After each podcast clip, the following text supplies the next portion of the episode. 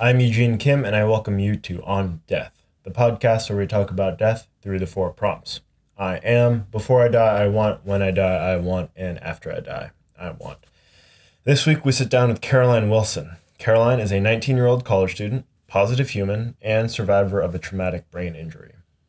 I met Caroline while coaching crew in New Hampshire for Great Bay Rowing, and she served as a right-hand coxswain for the team.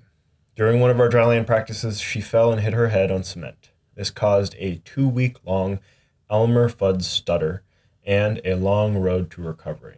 Luckily, she had her grandmother nearby who underwent chemotherapy at the time. In this lovely conversation, we discuss the plastic nature of memories, especially when you have impaired long-term memory, how a positive reframe of a situation can change your outlook on life, and the nature of social, social crutches and how they help us function. Before I talk more about Caroline and this awesome conversation that we had, I want to talk about my long-form Sundays posts. These are weekly reflections published every Sunday from the first anatomy lab until now, the third clerk or the final fourth clerkship uh, surgery of my third year. And uh, you can find those at m n m wad dot com. That is m n m wad dot com, Mobility and Mindfulness Work of the Day. Anyway, there you'll find on April first, I published On Brain Surgery. This week, I reflected on my week with neurosurgery. I witnessed some impressive technique, neat technology, and a terminal diagnosis, an odd blend that also represents modern medicine. Then this past week, on April eighth, I published On the Pull of the O R, or Consideration of a Life in Surgery. This week, I reflect on my time in the O R thus far. How uh, could I live a life in the surgical suites? Could I leave psych for surgery? Lots to consider. Anyway, check those out. I think they're pretty cool, and I published them on Amazon under the title of On the Education of a Physician. And uh, again, you can find those at m n m wad dot com. Anyway, back to Caroline. Uh, Caroline is Caroline. From Durham, a student at the University of New Hampshire, and a kind person. Before Caroline dies, she wants to make other people happy, to be happy herself, and to travel. When Caroline dies, she wants people to remember the positives and to not be sad. After Caroline dies, she wants people to look back at the memories and for people to be kind to each other. In conclusion, Caroline says, "Be a kind person. Go out tomorrow and make someone happy because it'll make you feel better as a person." Anyway, this was a great conversation. So I met Caroline, as I mentioned, as a she was a coxswain, coxswain or the little person that shouts at the rowers in a, a rowing boat, in a crew boat. And uh, she was a great, great sort of like, I th- she served as captain for, I think, a year, two years, something like that. She might be mad at me for not remembering, but she might not remember herself because of this traumatic brain injury that she suffered while I was coaching her. Uh, so it was a dryland practice. We go into, I, I thought this was a really interesting conversation because I knew the, I, I, I have my own memories of what the story was like, of, of the head injury, of her recovery, and, and afterwards. It was really, really fascinating to see her side of, and you know, her her side is much more active. It was it happened to her.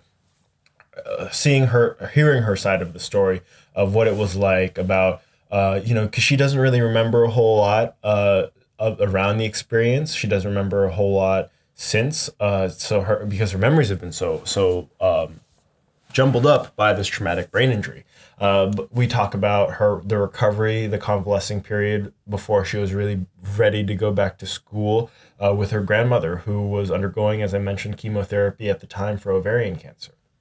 And uh, then we also talk about life after the of the T B I and with this uh, impaired memory going forward, going into college. Uh, how does she find, you know, like if you meet like, you know, the the first couple weeks of college, you'll meet a dozen or so people a day, and you have to try, sort of like keep up with it. And uh, how do you do that when you can't remember the person that you met uh, an hour ago or even or a week ago?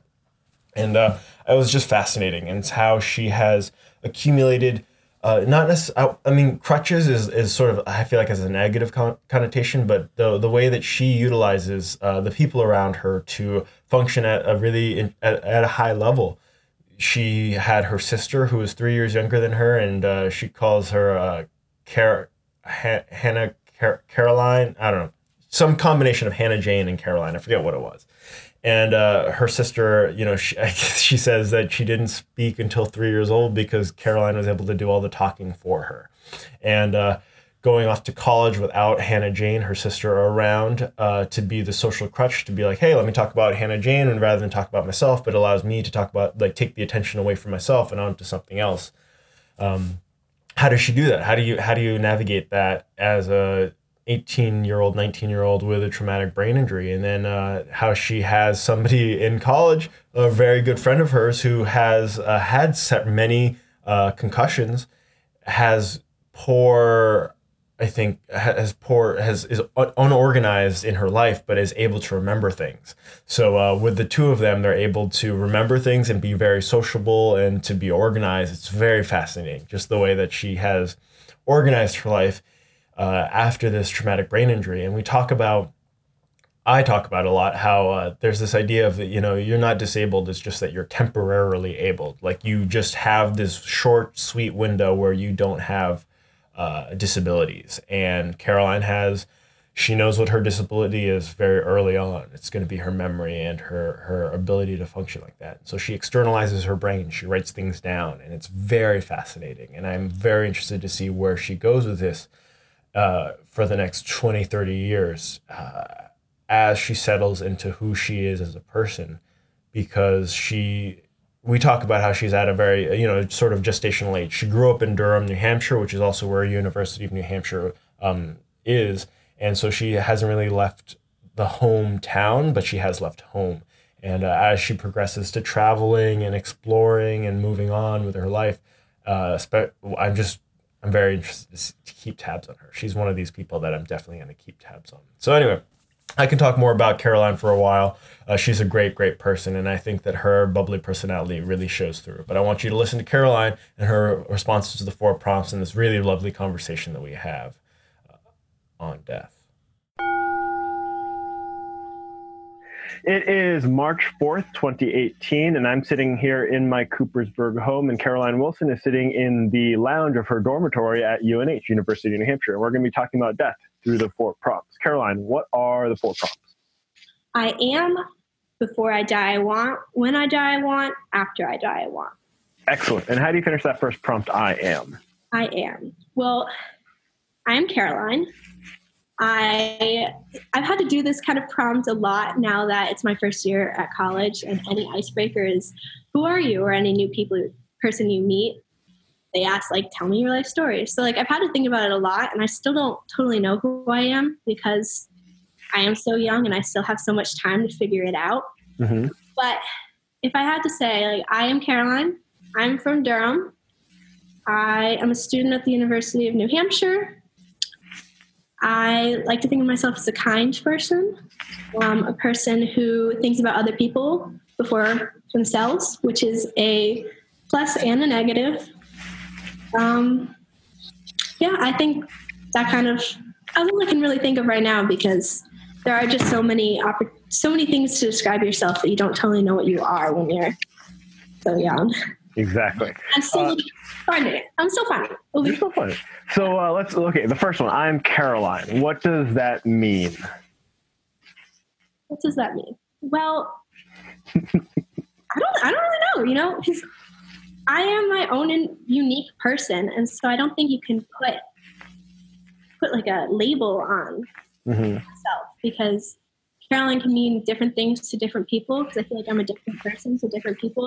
I'm someone's best friend, I'm someone's sister, I'm someone's daughter, I'm someone's enemy, like maybe not someone's enemy, but it's it's different to every person that I meet. And I, I really like that, that I'm not this one set person. I can be unique and be myself around different people and be a different person to everyone. Mm-hmm. Uh, that said, is there a story behind your name? Behind my name? Um, my parents didn't really come up with any other names for me. I'm their first child. So I was kind of like, everybody had different suggestions, I guess, for who, who I should be. And they didn't know if I was going to be a girl or a boy. They had a bunch of boy names and they only had Caroline. Girl names. So they're like, if she comes out and she's not Caroline, like, she's not going to have a name. And I came and they named me Caroline, and that's, that's it. They just really liked the name. I don't think there's any rhyme or reason. Like, my siblings have way cooler backstories. They just liked my name. Oh, feel like you missed out on that, right? I missed out on something. Both my siblings have such cool, like, background stories. Well, Laura, my, would you mind going into some of them? Yeah. Well, my sister, her name is Hannah Jane. Um, Jane is actually her middle name, but everybody just calls her Hannah. Uh, Hannah Jane as one name. Um, so her name, my mom wanted to name her Hannah, but without an H, because my mom's name is Sarah without an H.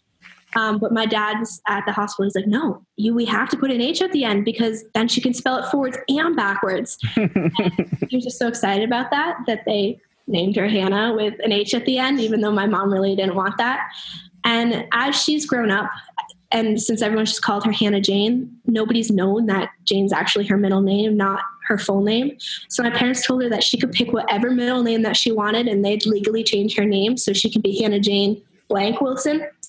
And so for a really long time, she tried to change her name, middle name to Danger. So she can say, yeah, my middle name's Danger, and go do ridiculous things.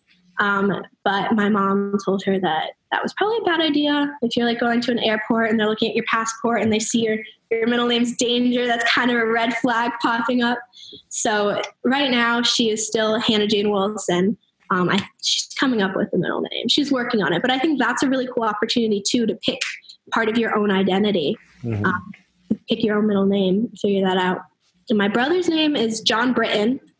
And that's just a family name. My grandfather's name is John, and Britton has been every other generation's middle name in my family for like the male side. So my dad's middle name is not Britton, but my grandfather's middle name is Britton, and so forth. And I think it started with a man named John Britton who married into the Wilson family. And then from then on, they started naming everybody John Britton. And I think that's really cool because it incorporates my mom's side of the family, because her father's name is John, and my dad's side of the family with the Britton. Um, so he gets to be pretty, pretty connected in that way, and has a cool background story behind it. And I'm just Caroline because they liked it. It's a story in its own too. Yeah. The absence of the story is almost as interesting as the story sometimes. Yeah. 'Cause you could always make up your own story about what actually happened and what's the truth to beyond what it actually is. So you are Caroline, and uh, I think you also said that you are a student somewhere in there, right? Yes. I so what so. what is what are you uh, what are you a student of at U N H? I am. It's a really long name. I am a recreation management and policy program and event management major with a emphasis in hospitality, which is just very long and nobody knows what I'm talking about because they lose me at the first word. So. To sum it up, I am a program and event management major. Um, so I'm looking to do event planning, um, something in those lines. I want to do, like, I'm in the College of Health and Human Services. I'm not health related, but I'm a human services um, major. So I really want to help people and plan things and really do something to make other people's lives happier. Like, I really wanted to do nonprofits for a while, or I want to do big corporate events, or I want to plan weddings, concerts, all that. I just want to have, plan things for people to have a good time and be part of something bigger. Mm-hmm. That's and what, uh, what is the draw for you? Um, like what, uh, have you always liked to make, uh, like to do that? Because you also mentioned that earlier, that it's a thing that you like to help people, sometimes to your own detriment, right? Yeah. I, since I have been alive, everyone's kind of said that I've been a mother. I am the oldest of all my siblings, all my cousins. So I, my uncle, my great uncle likes to say that I've always had a baby on my hip, because I, my brother, I've always had my carried my brother, I have a cousin, I have little cousins, like everybody was always following me around. I was like this mother duck. My cousin and my brother are the same age, so I used to carry both of them around and have all the younger kids follow me around. Mm-hmm. I kind of bossed them around. My sister's disadvantage as well. She didn't speak till she was three because I always just took charge of it all. What do you want to drink? And I'd be like, I'll have milk, and my sister will have milk. So that's been kind of a disadvantage to her. She didn't order her first like meal. Her, she went to a concert by herself without me and her friend when she was like maybe in sixth or seventh grade. And her biggest fear about going was I wasn't going to be there to order her soda for her. Aww. So like, that's, it's sweet when you think about it. At the same time, it's kind of, it's kind of sad because you're like, you're not your own person. Cause you've always, I've always just kind of spoken for her. And it's been kind of a disadvantage for both of us because she doesn't have that same confidence to go into a room. And I have always had a crutch to like lean on and talk about, like talk about her instead of talking about myself. As you kind of already said, I've talked a lot about my sister versus myself because that's just kind of been my, my crutch and my go-to. So it's been kind of unique for both of us. And now that I'm not here, not at school, not at home, she's had to figure it out by herself, and I've had to figure out being by myself too. Yeah. She's only sixteen months younger than me, so it's it's been my whole life with her.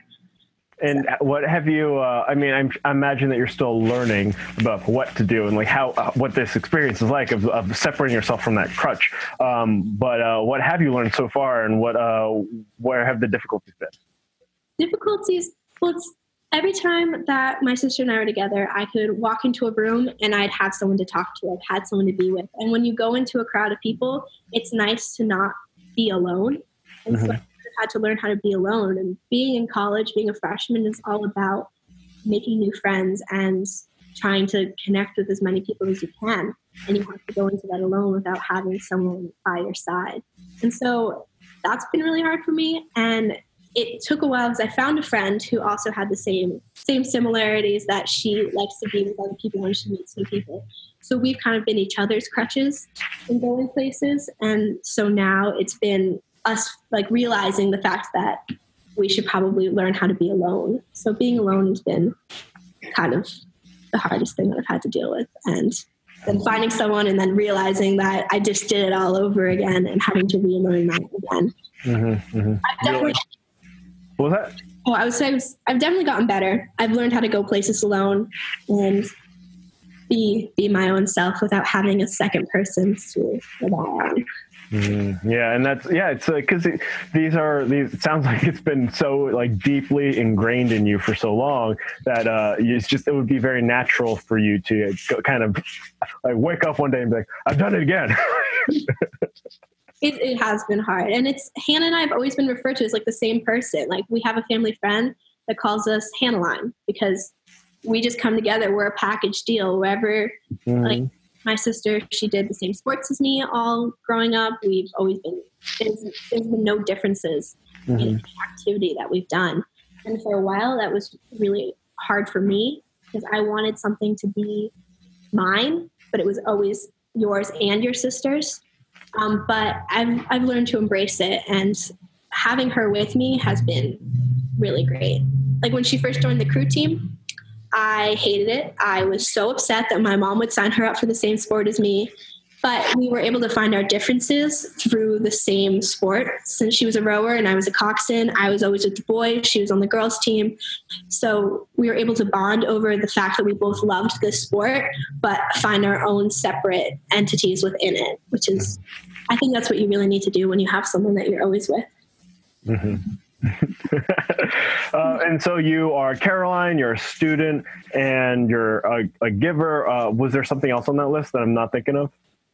Now, I, I don't remember now. It's been so long ago. And that's kind of also been a cool thing is my memory since the whole falling on my head incident. Yes. Do you want to talk about that?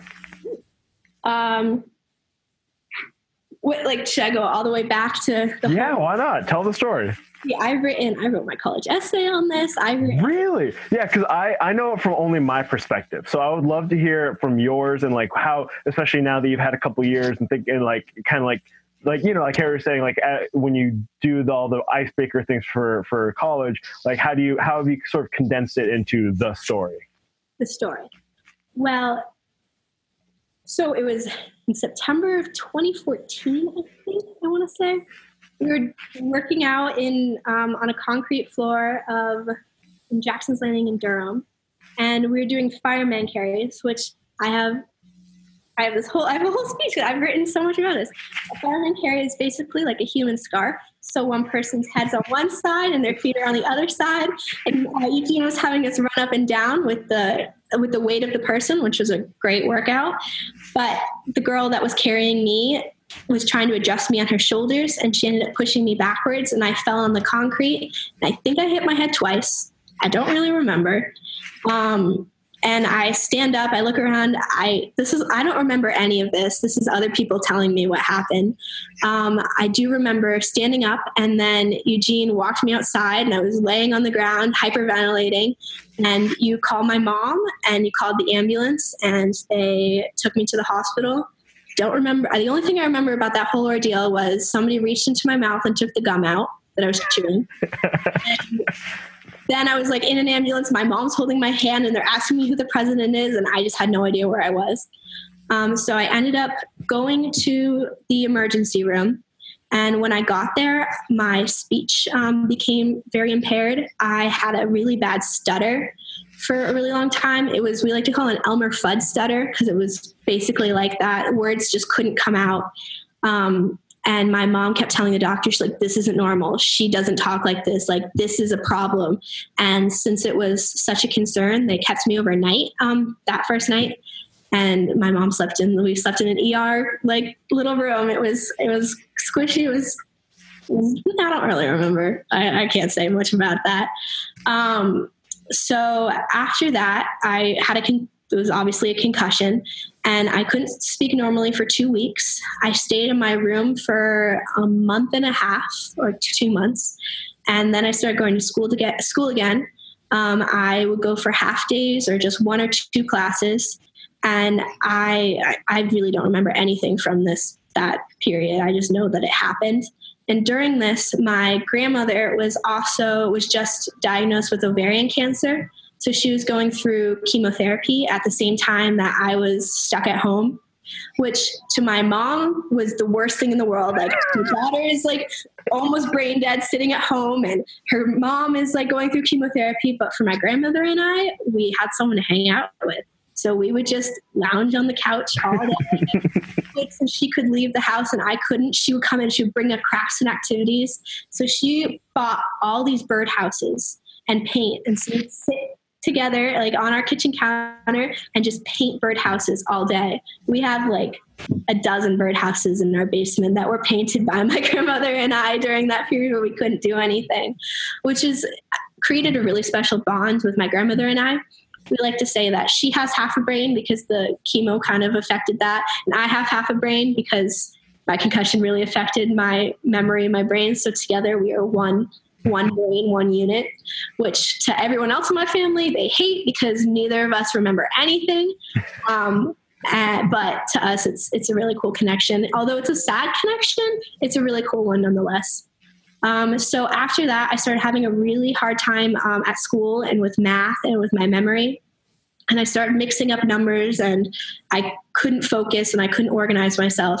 And so I started seeing a neurologist and they told me that I had, uh, it really affected my short-term and my long-term retention um, in my brain. And so I was tested at my school because they're like, maybe it knocked a learning disability that she had had when I was little, but I'd learned how to cope with. And then all of a sudden it was there again.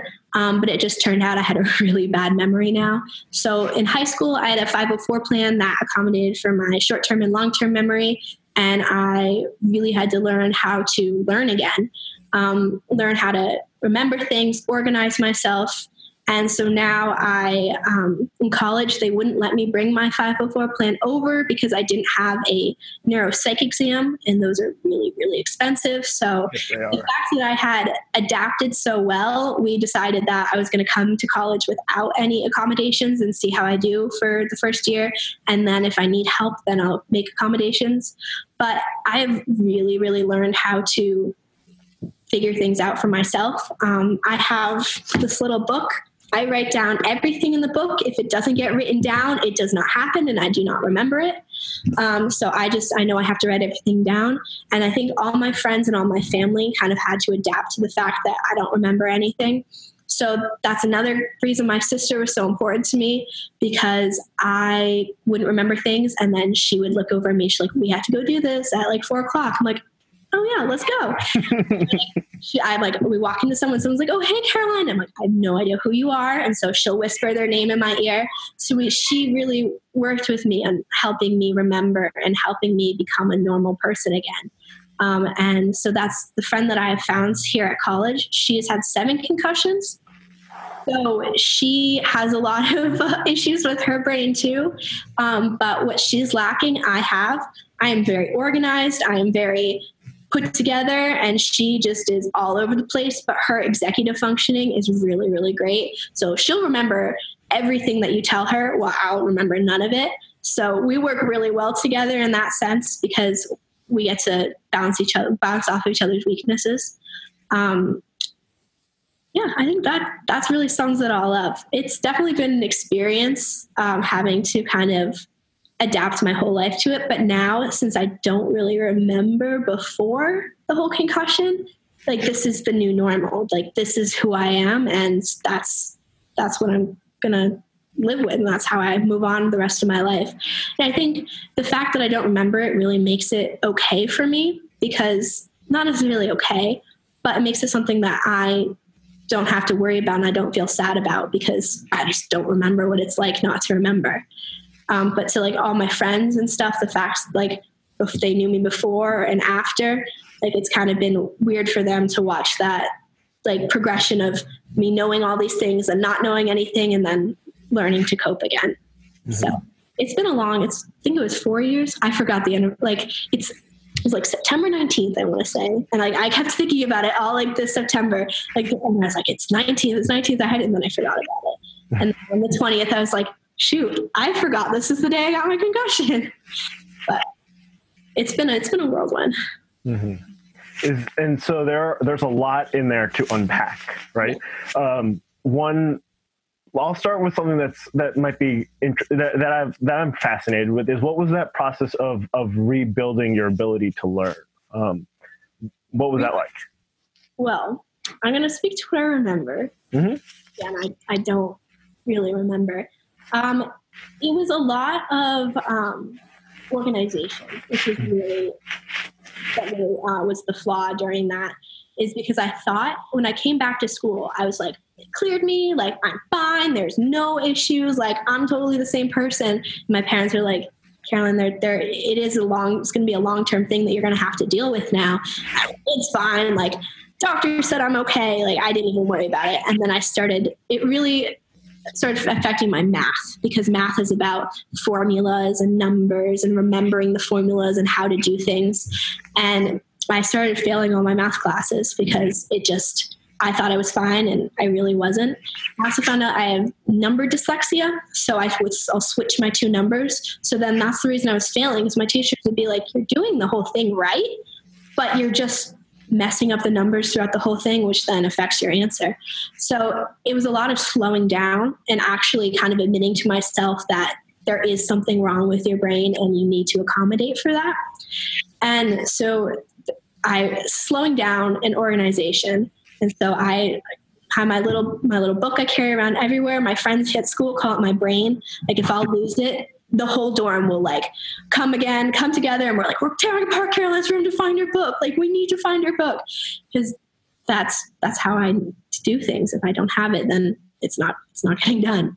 Um, so it's a lot of organization and taking it slow, taking it back, and actually admitting to myself that you need to focus on relearning and focus, like figuring it out. And, um, it's something that's really interesting is, that you have gone through this experience at such a young age, in that like a lot of people, like there, there's like a joke that like, um, it's not that people are disabled, it's that they are temporarily abled. So it's like you, you're going to pick up disabilities as you go, go through life. And, um, a lot of people will go through their thirties and forties, you know, pretty much unscathed. And then once they hit their fifties, that's when something might happen. Like their heart might, you know, all those things might pick up. Um, so it's, and that can be really tough for people, especially at that, uh, at those older ages, to kind of go through something where it's like, oh, I'm not, like, things are going to be different now. And I have to, I have to accept that. Um, and it's very interesting that you went through such an experience at, at a young age, and you kind of have that perspective of like, oh, things, things are, you know, they're, they're, they're, they're not great, but they're not necessarily bad. Right. I think anything in life, if you can make it into a positive. And I think a lot of people spend so much time making things negative and making, like, feeling sorry for themselves when something like that happens. And it's a lot of negative energy that you're wasting on making the worst of a situation. So that's, I like to go into anything with a positive attitude, because I feel like that really makes a difference on whatever you're doing. Mm-hmm. And so I came into, like, coming out of the concussion and, well, not, I'm out of it, but like the, like the fallout from it, it's like, it's, it is what it is. And I'm going to have to learn how to deal with that. And I'm not making it a negative. That's what, like, a lot of people are like, I'm so sorry, you can't remember anything. Like, looking like, like, that's awful for you. Like, you must be so hard. And like, it is what it is. And it happened. And that's just part of who I am.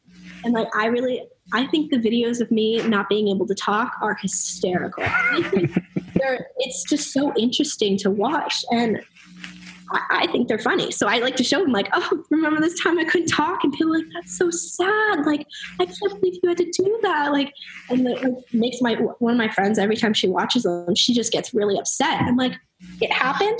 And it is what it is. And it's experience that you can either look back at it negatively and think like, wow, that really sucked for me. Or that's really funny. I'm a person who loves to talk and I couldn't talk. Like, it's, it really depends on your view on it. So I like to come into it with a with a positive positive view, because if you don't, then it's really going to suck. Yeah. And and it's like, I, I can't help but imagine that a lot of the people that, that react so strongly to to those those videos uh, have such like a like a like it would like th- that sort of like temporarily abled view. Like, it's just like they they don't like, it's like, as long like as things kind of suck sometimes, but you can bounce back. And uh, it sounds like you were able to, like, with your grandmother and like the way you were able to turn that into like a, a bonding experience rather than like a we're in prison together sort of experience. Yeah. For a while, I treat I did treat it like I'm in prison. Like, mm-hmm. I spent ten days in my room with no other contact because any light would hurt my head, and I sat and listened to podcasts. Ira Glass became like my best friend. I listened to This American Life, but it's also kind of cool because I listen to so many podcasts and I don't remember them, so I can listen to them again now and have a whole new experience, which I love. I love podcasts. But with my grandmother, she, like, I saw how awful it was for her, and she had it far worse than I had. Like, I can bounce back from that, but going through chemotherapy and knowing that you, like, cancer is way scarier than what I was going through. So I kind of thought of it as some people have it worse and you need to make your situation better and then try to make other people's situations better. Mm-hmm. Um, so being, spending time with my grandmother was just so important to that, because we were able to bond the fact that we were both having a really crappy time, but we could see that other people were having an awful time, and you just make it better. So mm-hmm. I, those those moments with my grandmother, I, I look back to that really fondly. Even though we were both going through something terrible, it's it's one of my favorite kind of memories. And that's a whole nother thing. It's like fake memories. So I don't remember a lot, and then people tell me things, and then that sticks with me. And so it becomes almost a fake memory because it wasn't really real to me, but it is real, if that makes sense. Mm-hmm. Kind of, that's just my, my opinions. And that's, I also like to think of that with pictures. Like, I don't remember, you don't remember things from your childhood, but you look at a picture of your childhood and somebody tells you the story of why that picture happened. And then that becomes a memory in your brain, but you don't actually remember it because you were too young to have it stick in your head. Mm-hmm. So I feel like I almost went through a second childhood in that sense, that a lot of my memories aren't actually my true memory of the event. It's somebody recounting what happened to me, or looking at a picture and saying, oh, Caroline, this happened in this picture. And then I create that memory in my head. Wait, so, so one thing that you mentioned that I was like, what?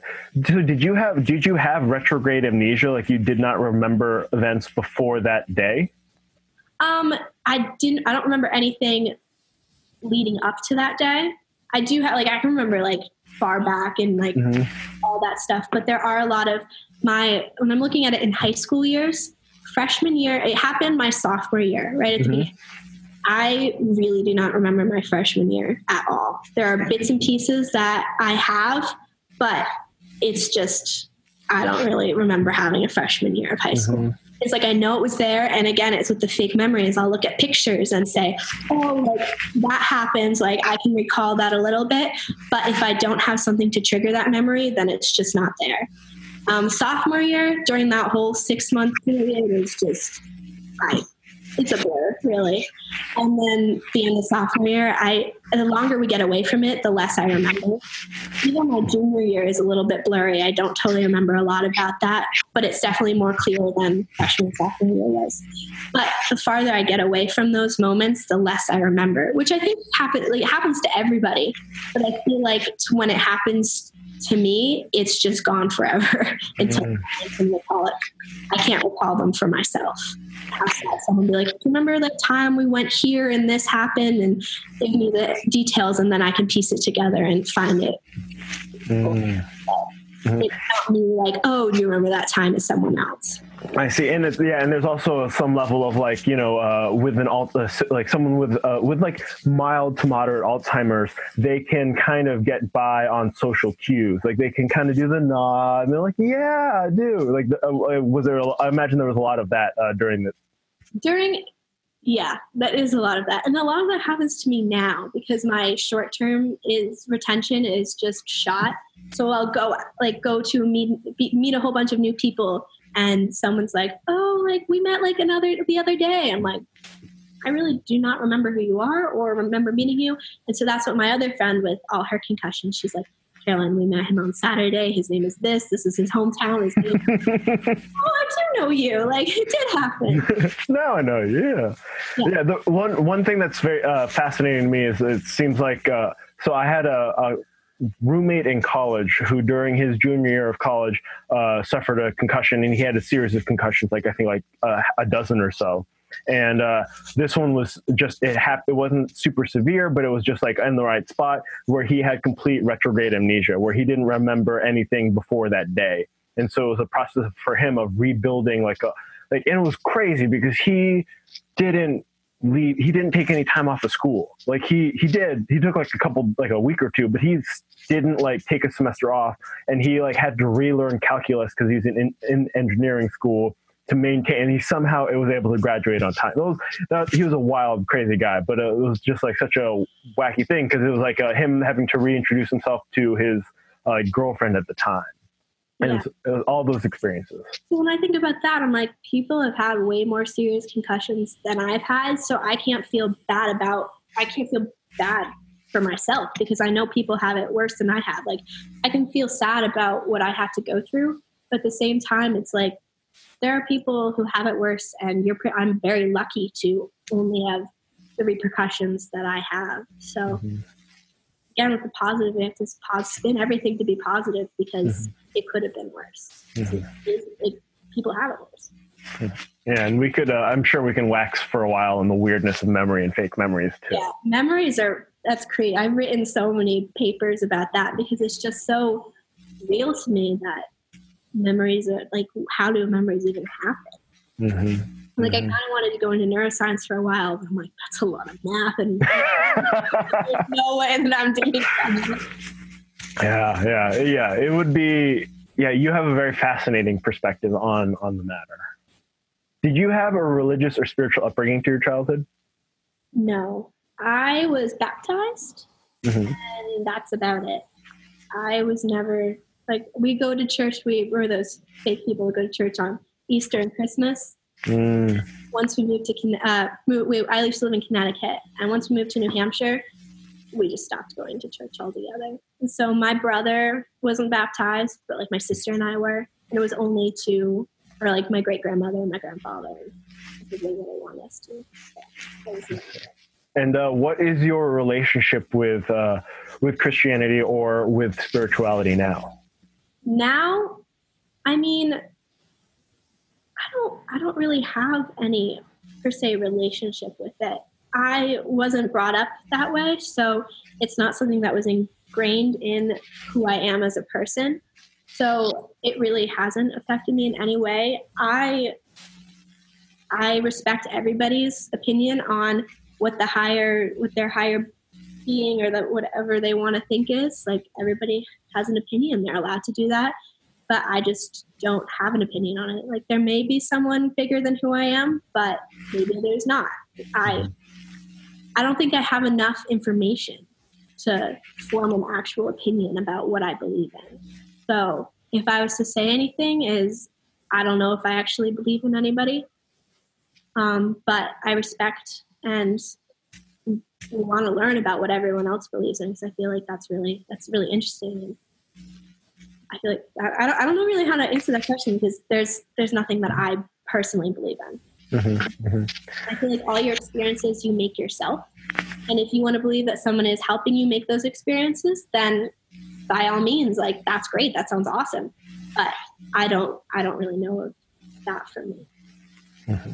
Interesting. I uh yeah this this is a, a subject, especially like with, with the confluence of like discussing memory and and with this uh with this with the idea of spirituality for you. Like, it'll be I would be I would love to know what you if if this opinion changes in like twenty, thirty years. Uh yeah. You know, I'm just I'm very fascinated. Yeah, and I I don't know. I just feel like I haven't been exposed to any mm-hmm. of that growing up. So there was no reason for me to kind of find that. And I I think it's cool. Like, people do, you do you. Like, and I think that's great. And if that's just who you are. You know, I really, how do you finish the next prompt? Before I die, I want. Before I die. Before I die, I want to make other people happy, and I want to be happy myself. I want to travel. I want to see all I can see. I want to expand my horizons, like, beyond who I am and where I can go. I just want to experience everything and be happy with who I am and what I'm leaving in the world. Okay. And so how, uh, what will... Uh, like, is there like a level of happiness that you're looking to achieve in yourself or others? Like, do you know, like, are you already that happy and you want to maintain it? Or is there a level of happiness that you think is higher or deeper uh, that you want to achieve? I, right now, I'm very happy with who I am, what I'm doing, where I am. But I feel like experiences, I, I don't know if you can totally categorize it in a... like, there's a higher level of being happy. Mm-hmm. Like, all experiences bring different emotions. And I think it's really important to experience all the different emotions instead of just focusing on one, which I just said I want to. But again, I'm trying to experience everything. So I'm not going out to try to do everything to make myself happy. Because it's important to be sad and it's important to be angry. If you just... If you're just trying to focus on one thing, then you don't experience all those different emotions. And I feel like those are really important to experience. But being happy is something that I definitely look for when I do things. And but making other people happy makes me happy. So that's really kind of what I'm looking for, because it's a total two two benefits, because I'm happy and someone else is happy. And when someone else is happy, I'm happy. It's like a virtuous circle. Yeah. So I guess what I said about just looking for happiness is, yeah, you're obviously looking for something that makes you feel that way, but it's important not to ignore the other emotions. And is there somewhere in the world, I, I know you said that you want to expand your horizons and go exp- and just kind of get a little bit of everything. Uh, but is there, are there particular places that you're like, I really would like to be there or experience this before I die? Well, I, I, there, I don't think there's anything specific. Um, I am just in Durham. I mm-hmm. have lived in, I lived in Connecticut until I was five years old. And then I moved to Durham, New Hampshire. And I went to elementary school here. I went mm-hmm. to middle school here, I went to high school here. And now I'm at college here. So I haven't experienced anything beyond Durham, New Hampshire. And I feel like Durham is a bubble in itself. Mm-hmm. Everything is just so. Um, and I feel like even like the middle school is its own bubble, and the high school is its own bubble, and the university is its own bubble, and the town's its own bubble. So I feel like I've experienced all those bubbles, but they're all very similar. Mm-hmm. So I really just want to get out of Durham. And like, that was my goal when I was going to like going to school. I was like, four years, like I can experience anything. And I didn't end up leaving. Um, but that was a choice that I made, and it's a choice that I'm really happy with now. It wasn't initially what I wanted, but mm-hmm. I feel like the opportunities that I have here, I'm able to go anywhere I want. And part of the reason I chose here was just for financial reasons, um, which I feel like a lot of like these days, a lot of people choose their college or their, you know, what they do after high school based on money, which that's a whole other issue in itself. But being here, I'm able to have um, resources and funds for when I graduate to go wherever I want. Mm-hmm. Um, I'm really lucky to have my parents be helping me pay for college, and I'm going to graduate virtually debt-free, which is kind of it's like for people these days, like debt-free, like that's incredible. Mm-hmm. So I am really thankful for the fact that that's an option for me. Um, so that's when my mom was telling me when I came here, she's like, you have four years that you're, that you're in Durham, but you have the rest of your life to go anywhere else. And so I'm going to spend the rest of my life going anywhere else. Mm-hmm. Yeah, it sounds like a, like it's just like a continuing that incubation period, just a little bit longer until you're like just right. Yeah. And I'm excited to like get out and explore. And I know here I'm going to do a semester abroad. Mm-hmm. So Europe for a semester. I haven't totally worked that out yet, but mm-hmm. that is something that I know I'm doing. And when I came to U N H, that was part of the reason, is because there is a really great study abroad program, and a lot everyone in my family really wanted me to stay here. So my grandparents told me they'd help me out if I went abroad. So again, the whole being a young person in today's life, it's all about where you can save money and financially what makes the most sense, which is really sad that it has to stomp on some of your dreams, but at the same time, you create, you create your own opportunities where you are. And I'm here, I'm creating my own opportunities. I'm getting involved. I'm being part of something that's bigger than just huge. So. And it's like, it's like you were, it's, though, like, like you were saying with, in terms of like applying to colleges, like a limiting, like those, those are restrictions, but there's a lot of freedom once you accept those restrictions. Like once you, like even if you were say like, oh, I love dancing, but I don't have an arm. What kind of dancing can you do? It's like, oh, you can still do a lot of dancing. Like there's, there's a lot of, there's still a lot of stuff that you can do, but it's finding, it's accepting that restriction and then finding all of the freedom that exists around that restriction. Exactly. And I think that comes back to finding a positive viewpoint on anything that you're in. You can make anything negative. You can also make anything positive.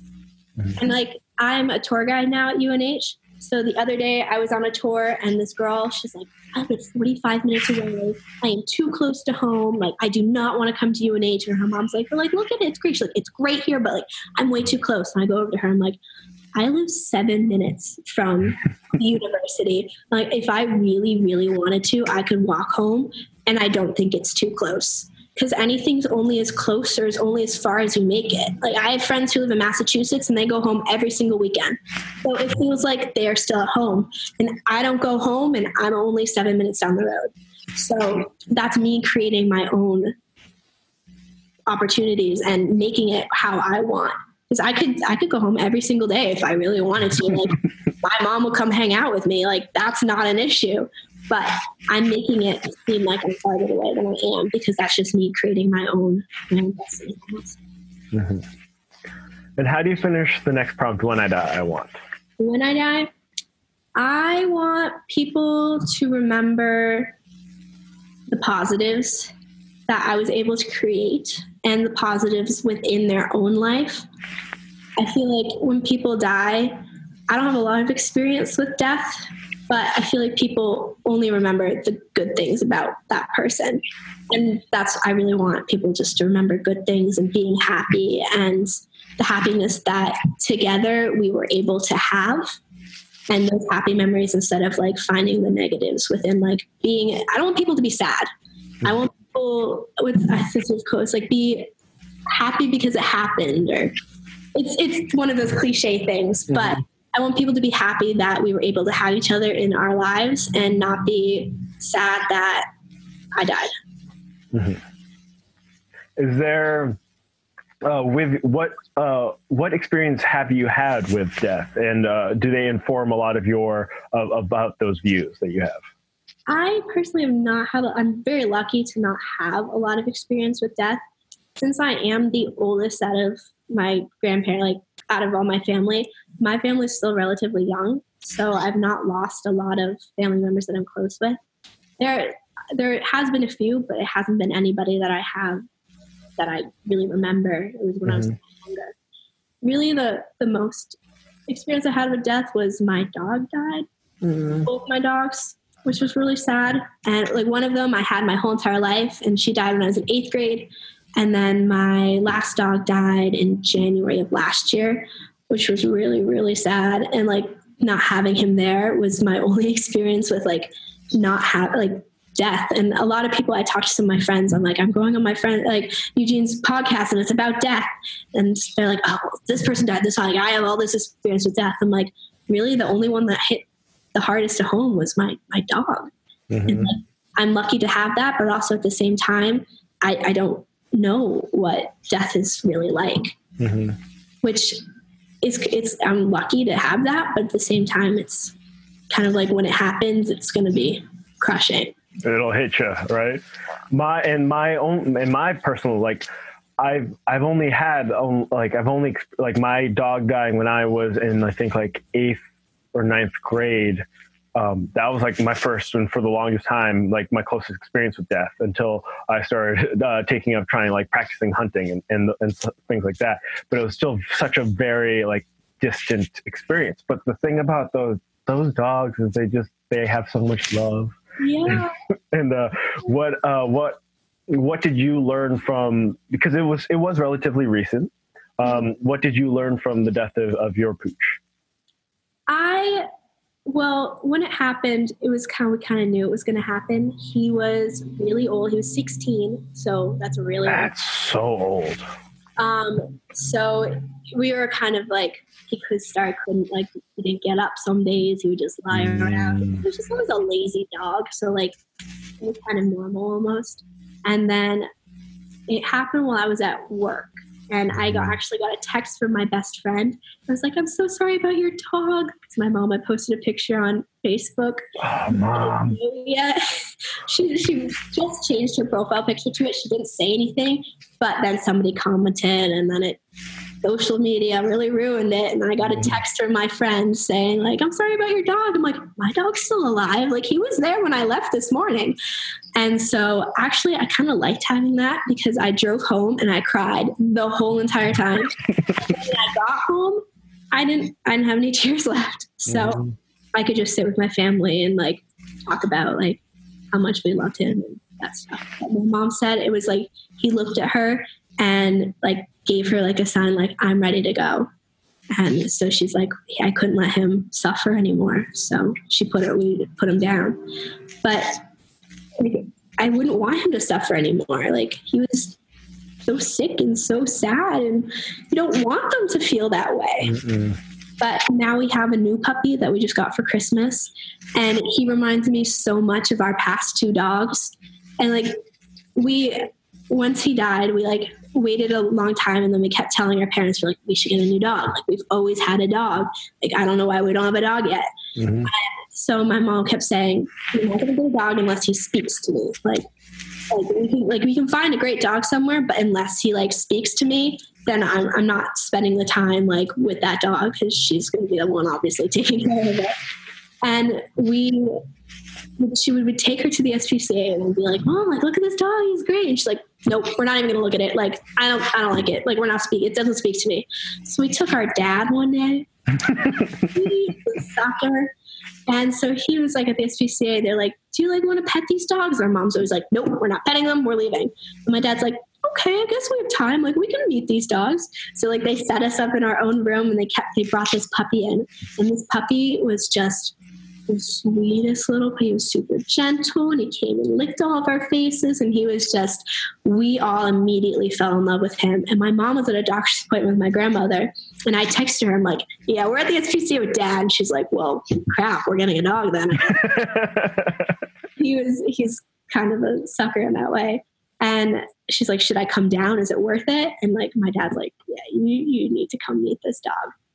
And once she got there, like she fell in love with him too. And it's, he has like the same personality as our last two dogs, which is really cool to have him in this one thing. And it's so fun having a dog now. Like, I know you just, you went looking for a dog today. We did, and we didn't end up working out. We, like, the dogs that we connected with, we couldn't grab that day. And so, like, we were going to Philly specifically to try to grab a dog that day. Um, and the ones that were available were just, they, we just didn't really click. And so, yeah, ah. it's, it's all about the connection. And, like, this dog is the greatest thing that has ever happened to us. Like, I love my my old dogs, but having this dog is just...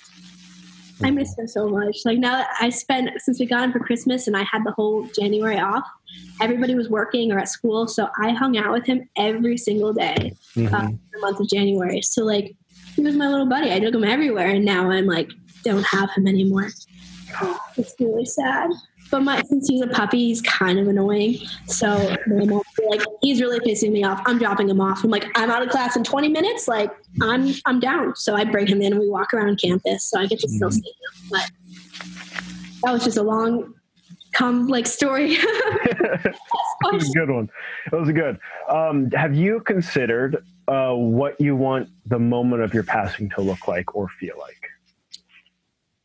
I haven't really pictured it. I actually, during this year, I got my wisdom tooth out, and they took an x-ray of my face, and they said they my sinus had a weird shape in it.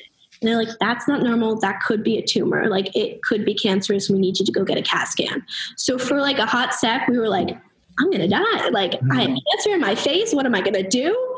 And so I started like thinking, I'm like, who do I want at my funeral? Like, Mom, I need you to like find my speeches and stuff. And she's like, Caroline, you, you're fine. Like, it's stop talking about this. She thought it was like, she was, I was kind of joking about it. At the same time, it was like, what is in my face? Like, what is wrong with me? The fact that this doctor was like, you need a CAT scan. Like, you need to go do that. And it kind of became real. Like, what, like, what do I do? Like, who's going to actually come to like a funeral? And so I was like making jokes about it, but at the same time, it was kind of like, what do I do if this is real? Like, mm-hmm. what do I, what am I really leaving behind in the eighteen years that I've been here?